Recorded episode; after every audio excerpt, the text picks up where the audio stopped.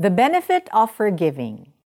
Ayon sa isang pag-aaral sa isang tanyag na medical school sa Amerika, may indication na ang depression ay may malaking koneksyon sa stress na dulot ng hindi pagpapatawad. Ayon din sa pag-aaral na ito, mas mabilis ang recovery sa depression ng mga pasyenteng natutong magpatawad at hindi nagtanim ng galit. Kaya tama ang habili ng Diyos sa mga Israelite na huwag magtanim ng galit sa kapwa at huwag maghiganti kung hindi magkakasala pa sila. Inulit ni Jesus ang ganitong habilin nang sabihin niyang pagsabihan at patawarin ang taong nagkasala sa iyo at nagsisi. Have you been experiencing depression, sadness, or anger? Meron ka bang kagalit o taong hindi napapatawad dahil sa nagawa niyang kasalanan sa iyo?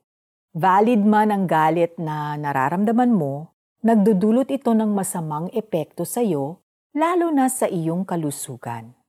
Mahalin mo ang sarili mo sa pamamagitan ng pagpapatawad at hindi pagtatanim ng galit. Paulit-ulit man ang kasalanang nagawa sa iyo, mas makabubuti para sa iyo na paulit-ulit mo ring patawarin ang taong nakagawa ng kasalanan. Hayaan mong ang Diyos ang maging hukom ng kung anumang injustice na nagawa sa iyo. Makakaasa kang ang kapakanan mo ang laging nasa isip ng Panginoong Hesus. Trust His process for you and for those who have wronged you. Let's pray. Jesus, I choose to forgive. As you have forgiven me for the many times I've sinned against you, I will also forgive others by your mercy and grace. I know I will be reminded of the pains I'd experienced, but remind me how good and perfect your plans are for me and even for those who have harmed me. I trust in you. In Jesus' name, amen. Are there people you need to forgive?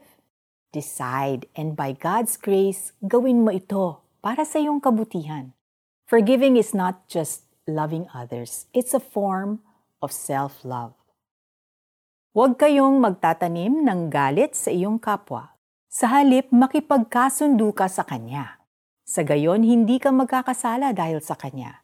Huwag kang maghihiganti o magtatanim ng galit sa iyong mga kababayan. Ibigin mo ang iyong kapwa gaya ng pag-ibig mo sa iyong sarili. Ako si Yahweh.